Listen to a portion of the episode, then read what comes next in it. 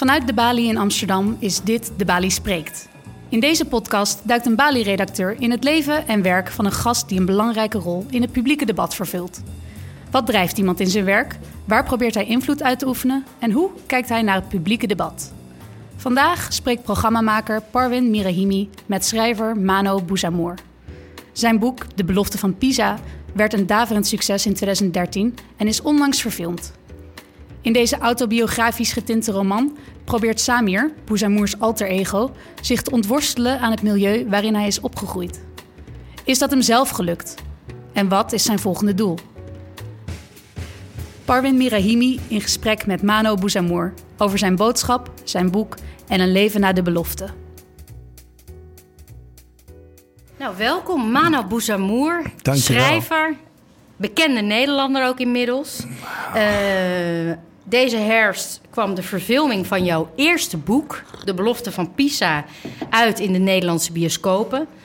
Eh, de recensies waren lovend van de film, Ja. eh, net als destijds van het boek. Ehm, je kan de televisie niet aanzetten, de socials niet opstarten, de krant niet openslaan. of jij bent daar. Ja. Daar is Mano Bouzamour, met zijn open, vrolijke, blije, al genietende gezicht. Hoe gaat het met je nu? Ja, heel maak je goed het op hoor. dit moment? Ik ben heel gelukkig. Ik moet nog alleen een beetje landen, want vorige week was de filmpremière in Tuschinski. Dat was een bijzonder mooie geslaagde avond met nou ja, iedereen die ertoe deed was er. Van een Connie Palme tot een Bas Heijnen, tot een Yes Air, tot een eh, Maan. En allemaal dat soort lui, maar ook heel veel vrienden en, en mijn familie. Ook niet Ja. onbelangrijk, iedereen was er. Dus het was een hele, hele mooie, ontroerende avond. En eh, ja, het is gewoon enorm kicken om, om, om zo'n in, in zaal 1 van Tuschinski te zitten. En dat je gewoon je, je, je verhaal op het witte doek ziet. En dat er een hele goede respons op is. Weet je wel? Dat ze moeten lachen wanneer ze moeten lachen. Dat ze puntje van hun stoel gaan zitten wanneer dat moet. En ja, het is gewoon heel. Het is gewoon, ik ben nog aan het bijkomen. En, en denk van: wat de fuck is me eigenlijk nou overkomen? Dus dat, daar ben ik nog. Ja, begrijp ik. Je zegt eh, iedereen die ertoe deed eh, of die ertoe doet, die was er. Mhm. Is dat voor jou belangrijk? Het eh, literaire establishment, de bekende mensen. Is die erkenning belangrijk voor jou? Ja, ik vind van wel. Ik bedoel, dat zijn mijn helden. Herman Koch is, een, is mijn held. Robert Vuijsje, die hier onlangs aan het woord was, was erbij. Kluun, Joris Luidijk, een van mijn mentors. Ja, ik, ik vind het wel fijn dat, dat zij mijn rug hebben. Dat, eh, dat, dat, dat vind ik fijn, dat vind ik mooi. Ik ben een heel groot fan van hen geweest. Nog steeds eigenlijk. Maar ehm, ik las altijd hun boeken. En ze hebben me heel veel geleerd over, over het leven, over mensen, over situaties. Over, ze hebben mijn wereldbeeld letterlijk vergroot. En ja, het is het super tof dat ze, dat ze ook eh, hè, eh, naar mij toe komen en, en de film willen zien. En daar heel erg benieuwd naar zijn. En, en het ook heel tof vinden. Dus eh, ja, ik vind het wel heel belangrijk, ja. En wat denk je dat je hen geleerd hebt? Met Oh, je boek, dat- met je film, met je vers- hè, het feit dat je Ja, er bent in ja, die literaire wereld. Wat een- heb je hen gebracht? Ja, dat is een goede vraag, maar ik, ik, weet niet of ik dat, dat kan beantwoorden. Maar ik, eh, ik vind het gewoon heel fijn om, om met, ze, met ze te zijn, om eh, met ze af te spreken, om met ze te appen en te bellen als er ja, zakelijke dingen zijn, maar ook gewoon over het leven te praten. En over, ja, ze geven me adviezen en dat eh, waardeer ik enorm. De belofte van Pisa gaat over de jonge Samir... die op eh, een lyceum in Amsterdam terechtkomt. En de enige andere Marokkaan, oneerbiedig gezegd... die op die school rondloopt, dat is de Marokkaanse schoonmaker. Hij valt van de trap en zij houdt hem aan en ze zegt... luister jongen... eh, je bent de enige hier. Ik heb, er nog, no- ik heb nog nooit een Marokkaanse jongen hier eh, op school zien rondlopen. Pas je aan. Doe als zij. Gedraag je als zij. Kleed je als hen. zij, ja. Ja, ehm, heb jij je eigenlijk aangepast aan de wereld die je ook nu beschrijft? Je kwam in een hele andere wereld terecht, in het literaire wereldje van Nederland. Je noemt een aantal grote, eh, bekende Nederlandse schrijvers en ook eigenlijk publieke figuren. Mhm. Heb jij je aangepast toen je als krap 22-jarige die wereld ja, bestormde, kan je toch wel zeggen? Nou ja, niet zozeer aangepast of zo, maar meer gewoon, het heeft me gevormd en ik heb me daarnaar gevormd. Ik heb gelezen, heel veel boeken gelezen, voordat ik überhaupt dacht, oké, nu, nu ga ik het doen. Maar het is heel geestig. Eh, die, die, die, die scène met die schoonmaker, dat vindt men kennelijk heel erg bijzonder, terwijl ik die eigenlijk een beetje uit de losse pols schreef. En op het hervormd Lyceum Zuid, waar ik zelf op school zat, daar was ook gewoon een Marokkaanse schoonmaker die mij dit allemaal vertelde. Maar ook gewoon onzin van ja, je moet altijd uh, Marokkaan blijven en niet uh, doen zoals zij. En de, dus ik heb het helemaal gevormd eigenlijk. Het is fictie. Ja. Uh, de, ik kreeg juist van die Marokkaanse schoonmaker te horen dat ik juist niet, met, niet te Nederlands moest zijn. Terwijl ik dacht, ja oké, okay, flikker een eind op met je gelul. Maar die Marokkaanse schoonmaker was er gewoon. En dat is gewoon echt. En, en, en heel vaak wordt me een beetje... Ja, nou, het is allemaal stereotyperingen. Je, je, natuurlijk alleen maar een andere Marokkanen die ze dan schoonmaken. Ja, het was gewoon fucking echt zo. En je ook, komt in een hele andere wereld terecht in het boek. Dat beschrijf je ook heel... Mm, mm, ja, maar ik vind het ook heel geestig dat sommige mensen ook zeggen... ja, en dan heeft hij natuurlijk weer een criminele broer... Ik had maar die had je ook. Ja, en dat, en dat is er. En het allerergste is, is als je al die dingen gaat ontkennen. Um, een, van, een van mijn grote helden uh, is Tupac, de rapper. Ja, weet ja. je wel, de Amerikaanse rapper die, die 25-jarige uh, leeftijd doodgeschoten werd. En die, die schreef zo open en bloot en eerlijk over zijn pijn en, en over zijn leven. Uh, dat hij me nogal geïnspireerd heeft om dat ook te doen. Ja. En hij heeft een liedje, het heet Dear Mama. Ik weet niet of je dat liedje kent. Zeker. En, en die was als ook al, kind. Uh, ook als crack, als, ook als crack verslaafd ja, was, zo... je nog mijn, was je nog mijn grote Exact, held. die, letterlijk die zin. ik, ik printte al, al alle lyrics uit van alle songtekst van de rappers die, mij, die, die ik vet vond. Herkenbaar. En er was letterlijk, ja, er was letterlijk één zin waarvan ik echt gewoon schrok. En, en dat was: Even as a crack fiend, mama, you always was the black queen, mama.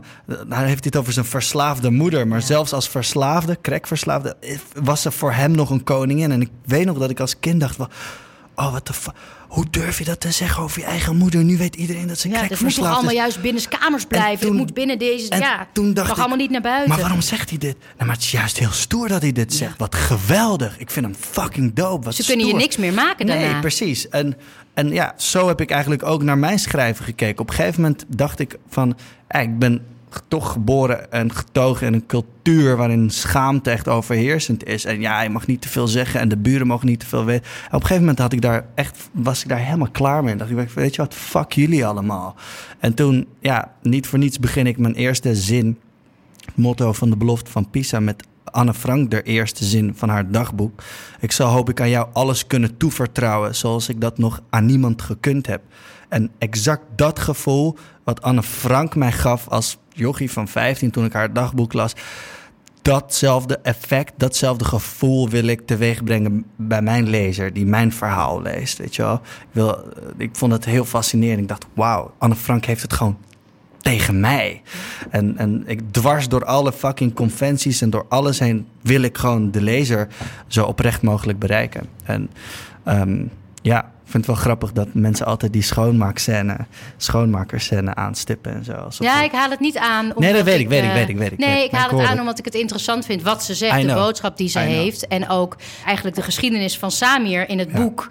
Uh, dat hij vanuit de Amsterdamse pijp eigenlijk uh, naar dat lyceum gaat. En je ziet ook zijn transformatie. Dus dat wat, zijn, uh, wat de Marokkaanse schoonmaker in het mm. begin van zijn schoolcarrière zegt, dat ja, daar heeft hij geen boodschap aan. Hij maar het is ook het. een manier om te laten zien dat, dat, die, dat, hè, dat, dat zelfs op die school wordt hij ook nog gecontroleerd, ja. weet je wel? Ja, ook daar is er uh, die schaamtecultuur. En die sociale controle, ja, als het ware. Ja, het tegenovergestelde van wat ja. Tupac deed. Dus alles gewoon vertellen, je mm -hmm. gevoelens en gedachten mm -hmm. uiten. Mm -hmm. um, en wat jij eigenlijk ook bent gaan doen. En voor wie ben je dat gaan doen? Wie, wie had je voor ogen toen je schaamteloos, soms provo dat... provocerend, oh, eerlijk, heerlijk open was en al die gedachten opschreef. Nou, Wie had je toen voor ogen? Ja, ik heb, ik heb daar heel veel gesproken met, met, met Joris Luidijk erover. En hij zei ook, van, voor wie schrijf je dit verhaal? Voor wie wil je dit verhaal schrijven? Voor, doe je dit voor de Marokkaanse jongeren? Of doe je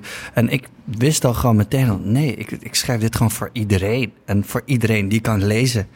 En mijn, mijn lezerspubliek is ook heel divers. Ja, weet je wel? Van zo? jongeren tot oude mensen, tot oma's van 90. Dus ik sta ook niet voor, voor, voor een gedachtegoed of een weet ik. Ik sta voor het individu. En, en, en misschien heel, heel individualistisch wat ik nu ga zeggen.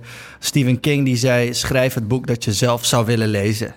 En ja, ik dacht gewoon, ik, ik wil gewoon het allertofste, mooiste, ontroerendste, geestigste, verhaal opschrijven wat, dat ik op dat moment kon verzinnen. En dat heb ik toen gedaan. En, Wie zijn Ehm, jouw eh, literaire helden? Wie lees jij het liefste? Ja, de, de, ik doe niet aan name dropping, vind ik verschrikkelijk, maar nee, ehm, iedereen die ik net opgenoemd heb, ehm, ja, ik vind Joris Leidijk te gek. Eh, Zijn analytische vermogen is Ja. wa- waanzinnig, maar Bas Heijnen bijvoorbeeld ook, weet je wel.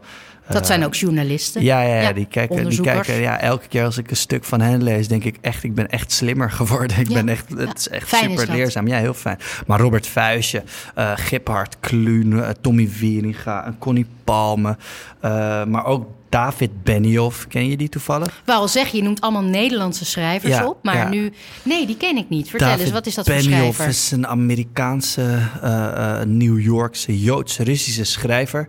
Eh, en hij heeft The 25th Hour geschreven. Met, dat, is een was film, een, ja, dat was een debuutroman. En hij, het is ook verfilmd door Spike Lee.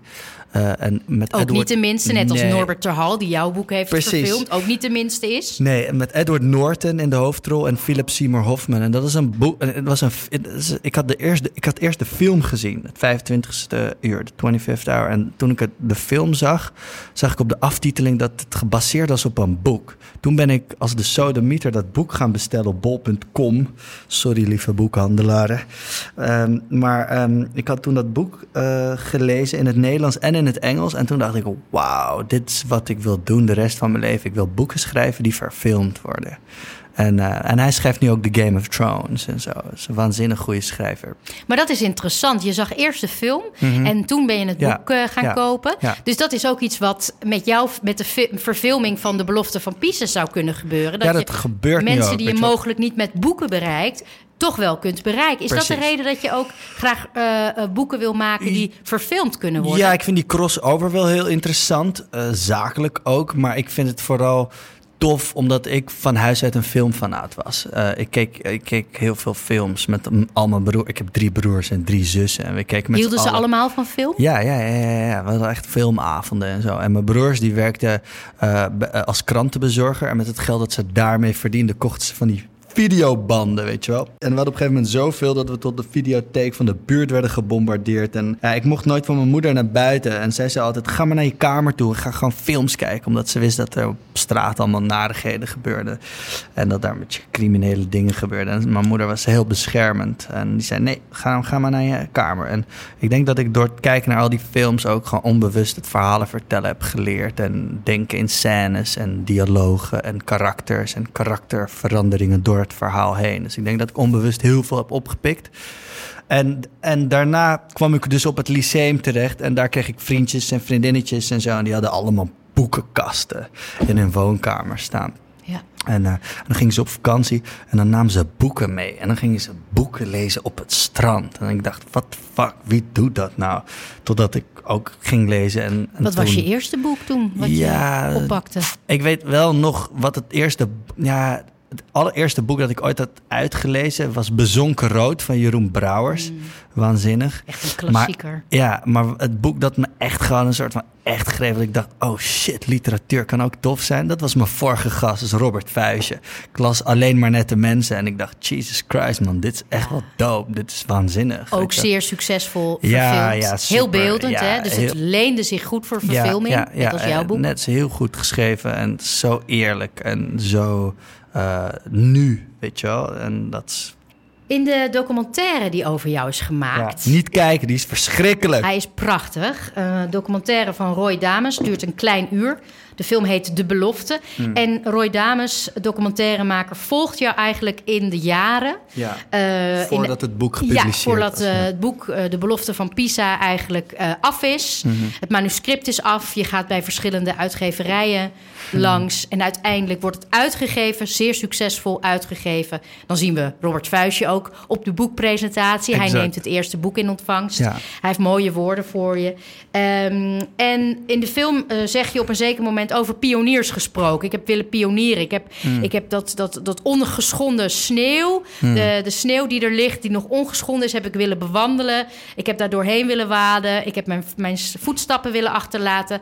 En ja, de consequentie is dat je dan ook op je bek kunt gaan. Mhm. Eh, enkele andere Marokkaanse, Marokkaans-Nederlandse schrijvers gingen jou voor.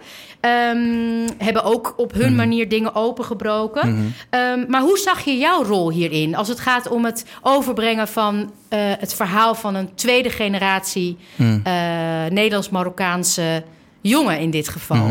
Ehm, had je daar ook ideeën over? Hoe je dat verhaal, die verscheurdheid eh, tussen het Marokkaanse en het Nederlandse, hoe je dat wilde overbrengen? Ja, nou ja, ik heb vooral gewoon nagedacht, v- gewoon verhaaltechnisch nagedacht. Dus hoe ma- maximaliseer ik het dramatisch effect? Ja. Dat meer. Ik heb, nee, ik heb niet echt nagedacht over, ja, wie waren mijn voorgangers? Ik weet wie mijn voorgangers waren en ik heb ze hoog zitten en zo. Maar ik heb niet gedacht van, oh, nu moet er We hebben een gezamenlijk verhaal of een gezamenlijke Mm, nee, boodschap. Nee, ik zie het meer als een soort universeel ding, weet je wel. En ja, ik, ik, ik denk daar niet zo heel veel over na. Ik denk echt gewoon, hoe kan ik deze scène zo mooi mogelijk maken... en zo pijnlijk mogelijk maken? Of zo gek Hoe doe je mogelijk. dat? Iets zo mooi mogelijk of pijnlijk mogelijk Ja. of misschien heftig mogelijk maken? Nou ja, het hangt vanaf wat je wil vertellen bij elke scène. Ik bedoel, het is een, een, het is een hele... Het is een, een roman schrijven is een, he- is een, is een- is een marathon. En ehm, ik schrijf eerst gewoon... Eigenlijk gewoon wat ik wil vertellen, met welke personages ik dat wil vertellen. Dan, hè, dan wil ik eerst een begin, een midden en het eind weten. En daarna schets ik gewoon maanden, jarenlang voordat Ja. ik het verhaal wil vertellen. Dat zien we ook zo mooi in de film. En wat was het waar je aan refereerde toen je pionieren zei? Wat was voor jou dat wat jij Oh, ik- moest brengen als, als ja, een maar meer, nieuweling? ik bedoel meer pionieren in, in mijn omgeving vooral. Ik denk dat ik het daar vooral dan over had. Want je ja, was de ik, eerste in je familie die een hogere opleiding genoot, die ging schrijven. Ja, van mijn drie broers en drie zussen. Ja, precies. En niemand las. Weet je wel, er werd maar één boek gelezen en dat was de Koran. En mijn vader kent die echt van voor en achter, van achter. Hè? Die, die, die, die, die weet daar heel veel van. Dat is een hele lieve, warme man, verhalenverteller echt. Maar goed, verder had ik... Ik had geen oom die bij de Volkskrant werkte of een nicht die me kon helpen met, eh, weet ik veel, schrijven of wat dan ook. Ja. Dus in die zin Was je was echt ik een gewoon... pionier? Ja, nou, ja, ja, in mijn omgeving wel. En ik denk van, ik dacht gewoon, ik wil gewoon dat, ik wil boeken schrijven die veel gelezen worden. En, en ik wil gewoon hele toffe verhalen vertellen die ik tof vind om te vertellen. En ik hoop dat ik gewoon een publiek vind die dat tof vindt. Zo heb ik gewoon geredeneerd. En ehm, ja, ik heb niet echt, eh, hoe noem je dat? Eh, ja, Lange termijn visie. Dit is wat ik. nou, wel lange termijn visie. Ik, bedoel, Ja? ik ben wel van Ja? de lange adem. Ik bedoel, ja, ik bedoel, je bent toch drie jaar bezig met een boek. Weet je wel, dat is niet. En ik ga, ik, ga, ik ga het echt niet zo ver laten komen dat niemand mijn boek gaat lezen. Weet je wel, heel veel schrijvers. We kennen ze allemaal, die publiceren en dat wordt allemaal niet gelezen. Dat vind ik, vind ik echt verschrikkelijk. Waar Zou ligt dat echt- aan, denk je? Ja, ik denk dat eh, een boek schrijven is A, een, een boek aan de man brengen is B. En daar ben jij de beste in. Ja, je en schreef ik- een bestseller. Ja, en ik, ben, ik denk ook dat je zelf ook heel erg verantwoordelijk bent voor je verkoopcijfers. Want ik ken heel veel schrijvers die denken: Oh, ik schrijf een boek en ik ga achteroverleunen. En dan komt het vanzelf wel. Nee, ik ben gewoon al vijf jaar vanaf het moment dat mijn boek verscheen, ga ik langs scholen, eh, langs alle, langs ehm, Zaaltjes, ben- boekhandels. ja, Al, al, al is er drie man, weet je wel, toch doe ik gewoon mijn shit. En vertel ik over mijn boeken en mijn verhaal en over literatuur. En nou ja, ik denk ook echt dat je daardoor gewoon een eh, nou ja, een publiek kunt eh, creëren. Is dat ook wat jou bindt, denk ik, met de schrijvers die je net noemde? Ja. Mhm. Eh, de grote, hè, de Tom- Tommy Wieringa's en de Robert Vuistjes. Die zijn ook niet eh, vies van publiciteit. In die zin dat ze er alles aan doen om hun boeken en hun Mhm. Ja. boodschap aan de man te, te Ja. brengen. Ja.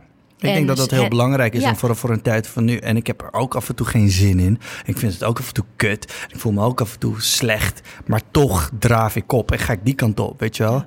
En ik denk, ja... nou, Trouw aan je product en aan, eh, aan jezelf. Ja, denk het ook. Gerard Reven zei als schrijver ben je eh, een winkel 24 uur per dag, open is 7 dagen in de week. Nou, zo zie ik het ook echt. Heb je er ooit genoeg van dat je denkt...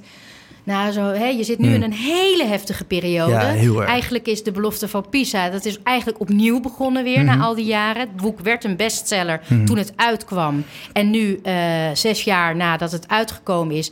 is het verfilmd. En dat is ook weer een enorm groot succes. De bis- bioscoopzalen zitten vol. Mhm. Ja. De recensies staan alleen maar unaniem Ja, lovend. ja. Eh, denk je wel eens, ik, ik, ik wil dit niet. Ik wil in de luwte. Ik wil even eruit stappen. Eh, Ja, en dat doe ik ook hoor.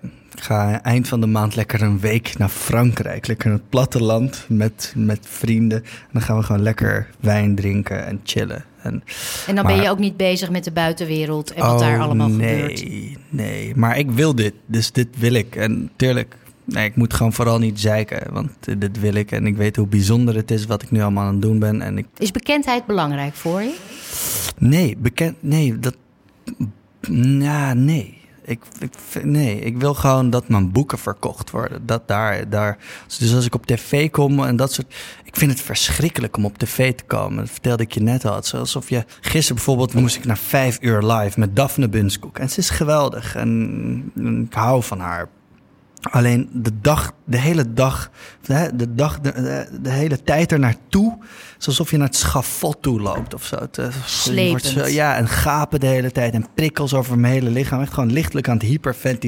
Je vindt het heel erg spannend nog na al die is- jaren en ja, al dat succes. Ja, ja, maar ik vind toch wel dat ik daar moet gaan zitten om, weet ik veel, mijn boek te verkopen. Ja, Ja, je zegt net, mijn, mijn bereik en, en de mensen die mijn boeken lezen, dat is heel gemeleerd, heel verschillend. Ik ga naar scholen, ik ga naar zaaltjes, eh, oude dames, eh, jonge heren en alles daartussenin. Maar moet je per se schrijven om jouw boodschap over te brengen? Of had je je misschien kunnen bedienen van een ander medium? Had je misschien eh, films kunnen maken of kunnen acteren? een geweldige vraag. Hele mooie vraag. Want jij hebt een hele duidelijke boodschap en het idee van ik wil heel krachtig dit naar voren brengen. Ja, ik wil gewoon verbinden vooral, weet je wel, contact maken. En ik, ehm, dat is denk ik ehm, waarom ik schrijf. Maar een hele goede vraag. Ik heb er heel veel over nagedacht. En, en ehm, ik denk dat als ik geen schrijver was geweest, dan zou ik rapper zijn geweest. Ook soort- in zekere zin ook, ben je dan ook schrijver. Ja, ja, nee. Ook weer met woorden. Ja, ja. Ja. Nee, dat, Dus dat taal wel- is heel belangrijk voor jou. Ik vind taal zo fucking belangrijk, weet je wel. Ik heb dat gezien bij mijn ouders, die de Nederlandse taal niet echt machtig zijn. En ik heb gezien hoe moeilijk dat voor ze was, maar ook voor ons, weet je wel. Ze konden de brieven niet lezen, dus wij moesten die brieven lezen. Mijn ouders konden nooit naar ouderavonden mee, want ze schaamden zich eigenlijk. Want ja, ze kunnen taal natuurlijk niet. En dan moest ik me weer gaan verantwoorden namens mijn ouders bij de leraren... waarom mijn ouders die er niet waren. En dat vond ik weer verschrikkelijk. Dus ik verzon weer allemaal verhalen waarom ze er niet waren. En ja, het is, het is gewoon geen leuke ding als je klein bent en opgroeit. En je ziet gewoon hoe... ehm, hoe, hoe mijn ouders, dat zag je, hoe ze eigenlijk aan de zijlijnen stonden van de samenleving. Omdat ze gewoon de fucking taal niet machtig zijn. En ik dacht, dat ga ik me mooi niet laten gebeuren, weet je wel. Ik wil die taal gewoon goed onder de fucking knie hebben. En ehm, ja, eh, daardoor, daarom schrijf ik. En daarom, Taal is dus jouw wapen eigenlijk Ja. geweest. Je wapen en je middel. Ja.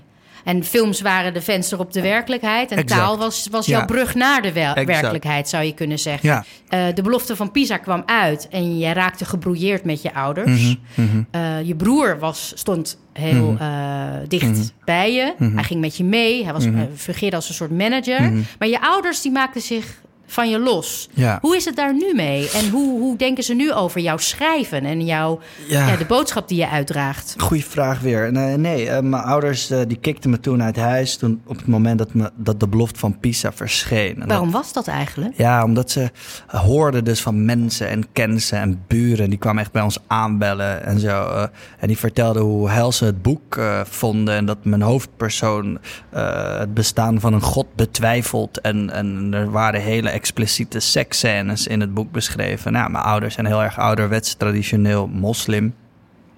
En, en ze konden het niet zelf lezen. Dus nou, ze schrokken zich natuurlijk rot. En voor hen is die buitenwereld heel erg belangrijk. En, eh, en uit een soort maffe reflex hebben ze mij toen uit huis gezet. Op de dag dat ik mijn boek mocht promoten bij Paul en Witteman na drie jaar. Dus daar zat ik om vijf over elf met een grote grijns mijn boek te promoten. Terwijl ik net eh, het huis uitgekikt werd en, en vier volle vuilniszakken van de stoep moest oprapen. Eh, dat was hels, dat was niet leuk. En was wel echt een keerpunt in mijn leven. Ik dacht, Ja? oké, vanaf oké, nou, nou I'm, I- I'm on my own, weet je wel. Ik denk ook dat ik daardoor ook dacht van, oké, die literaire wereld, die is van mij nu. En ik ga opvreten, weet je wel. Ik ga, ik ga mijn klauwen erin.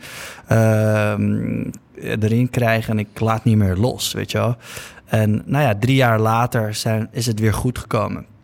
En we zien elkaar nu weer. Wat was de aanleiding voor? Ja, op een gegeven moment dacht ik, oké, na een half jaar nadat ze me uit huis, uit huis hadden geschopt, belden ze me op om het goed te maken. En ze hadden spijt en zo. En toen was ik nog heel erg boos en kwaad. Dus ja, ze keerden me de rug toe. Op het moment dat ik ze het hardst nodig had. En uh, ja, ik was 22 en ik was woedend, weet je wel. En het voelde echt als verraad. En toen dacht ik, ja, nu wachten jullie maar lekker op mij. En toen blokkeerde ik hun nummers en belde ik ze niet meer terug en zo. En drie jaar later dacht ik, oké, dat gif moet echt uit mijn systeem. Ik moet het gewoon goed maken met ze. En toen ben ik naar ze toe gegaan. En toen hebben we het goed gemaakt. En de volgende dag, oh ja, die avond moest ik heel hard huilen. En de volgende dag ben ik begonnen aan mijn tweede boek, Bestseller Boy. En een jaar later verscheen die. Dus dat was echt een enorme blokkade die me ook tegenhield met schrijven. En, um, en ze waren er gewoon bij op de filmpremière. En uh, tussen Connie Palme en uh, iedereen. Wat vonden dus ze ervan? Want ook ja, in de film zitten nogal expliciete scènes. Ja, ja, maar kijk, mijn ouders en gewoon de hele familie is heel visueel ingesteld. Weet je wel? Dus ze kunnen het nu zien, weet je wel.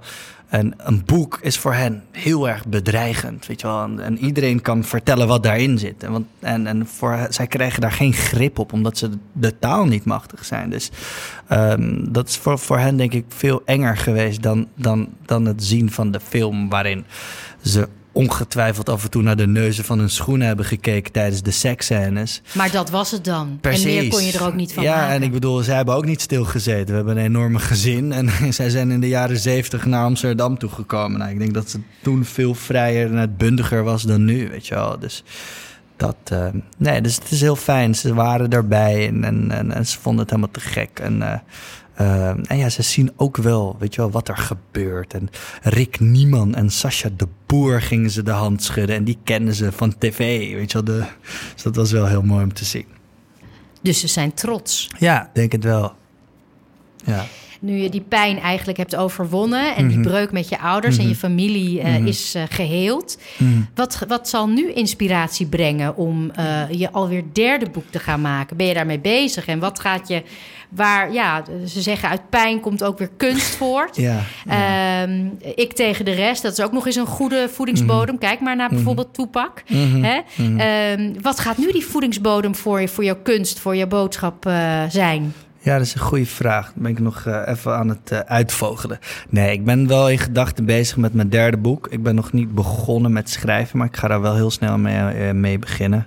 En ehm, ik zie wel wat. eh, ik, ik, weet, ik weet heel goed eigenlijk wat ik wil gaan schrijven. Het wordt het eerste boek wat eigenlijk niet autobiografisch is. En dat vind ik ook wel fijn.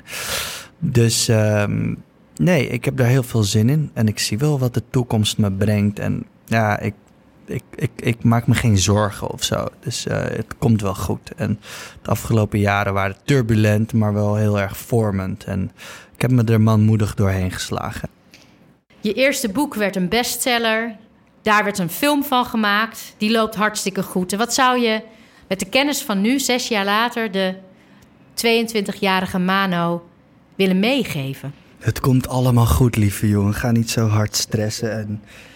Um, zou je ja. dingen anders gedaan hebben? Nee, eigenlijk niet. Ja, ik, ja, het enige wat ik zou anders zou hebben gedaan, ik had, ik had meer willen schrijven. Dus ik had nu meer boeken op mijn naam willen staan. Maar goed, ik ben 28, ik heb er twee op mijn naam staan. Ik denk dat dat, ja, is wel prima. Als ik op mijn dertigste, mijn derde boek af is, dan ben ik helemaal op koers. Um, nee, ik denk dat ik. Het was, het was echt heftig. Het was echt een heftige tijd. Met fucking pieken en hele harde dalen en zo. En, maar ik ben heel gelukkig. Ik ben blij. Maar ja, ik ben heel blij. Ik denk dat ik. Uh, het enige wat ik hem zou willen vertellen is. Uh, uh, had nou vaker met uh, condoom gevreden. Maar ik heb nog. Ja, ja dat. Sorry, stom. Ja, dat is sowieso een goede boodschap aan onze jeugdige mee te geven. Ja. Hey, en um, dan echt tot slot. Uh, je verhuisde van uh, jullie huis, jullie gezinshuis in de pijp naar een pand aan de gracht. Mm -hmm. Dat was een droom voor jou. Mm -hmm. ja. Wat zou je die jongen op dat pleintje daar, op zijn scooter... die jongen die nog een beetje rondjes rijdt en die zich mm -hmm. dood verveelt, zoals je dat beschrijft... elke middag weer naar school. Wat, ga, wat, ga je, wat wil je hem meegeven? Wat wil je hem oh, zeggen? man, um, geloof in je fucking zelf. Geloof in jezelf en doe waar je heel erg opgewonden van raakt. En doe het goed en doe het verdomd goed doet. Met heel veel liefde. Doet met weinig rancune en heel veel liefde vooral. Gewoon liefde. Eh, ja, dat. En overgave, want En dat is wat ik zie als ik exact. je hier tegenover me heb. Nou, dankjewel. Ik vond Dank het je een wel. heel fijn interview. Dank ja, je. nou, insgelijks. Mano Bouzamour, ja, we geven elkaar een, eh, High five. een high five. En ehm, heel erg veel succes met de verfilming van je tweede en je Dank je derde wel. en je vierde en je vijfde en je zesde Jij boek. ook. Mano. Bouzamour. Thank you.